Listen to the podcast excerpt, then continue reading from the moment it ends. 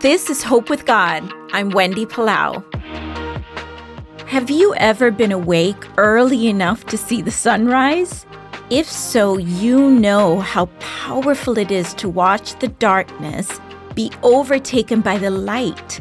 And as the sun's rays touch the landscape, there is beauty. When you follow Jesus, your identity, who you truly are, is a reflection of who God is. You won't be able to know yourself until the light of life shines on you. What does that mean? Colossians 1 can help us. He, that's God, has enabled you to share in the inheritance that belongs to his people who live in the light.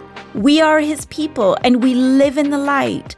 We are his children, so we get to live in his light, in his favor and blessing.